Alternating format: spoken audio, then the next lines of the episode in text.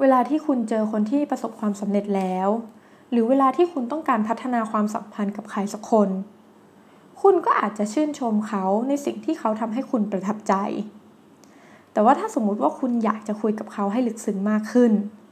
ลองถามคำถามกระตุกเป้าหมายเขาดูว่า ยังมีอะไรอีกไหมที่คุณอยากทำให้สำเร็จ หรือ เป้าหมายต่อไปคุณอยากจะทำอะไร หรือ ความฝันสูงสุดของคุณคืออะไรคำถามพวกนี้เป็นการสร้างบรรยากาศให้เชื่อมไปสู่เป้าหมายของเขา หรือความฝันของเขา ไม่ว่าจะเป็นเรื่องงานหรือเรื่องส่วนตัวก็ตาม แล้วบทสนทนาก็จะเป็นตัวช่วยยกระดับความสัมพันธ์ของคุณกับเขาอีกด้วย ถ้าเขาเริ่มเปิดใจเล่าออกมาแล้ว คุณอาจจะช่วยให้ความฝันของเขาชัดเจนมากขึ้น โดยการถามว่า ขั้นตอนที่คุณจะไปถึงฝัน คุณต้องทำอะไรบ้าง หรืออาจจะถามว่า คุณจะเริ่มเมื่อไหร่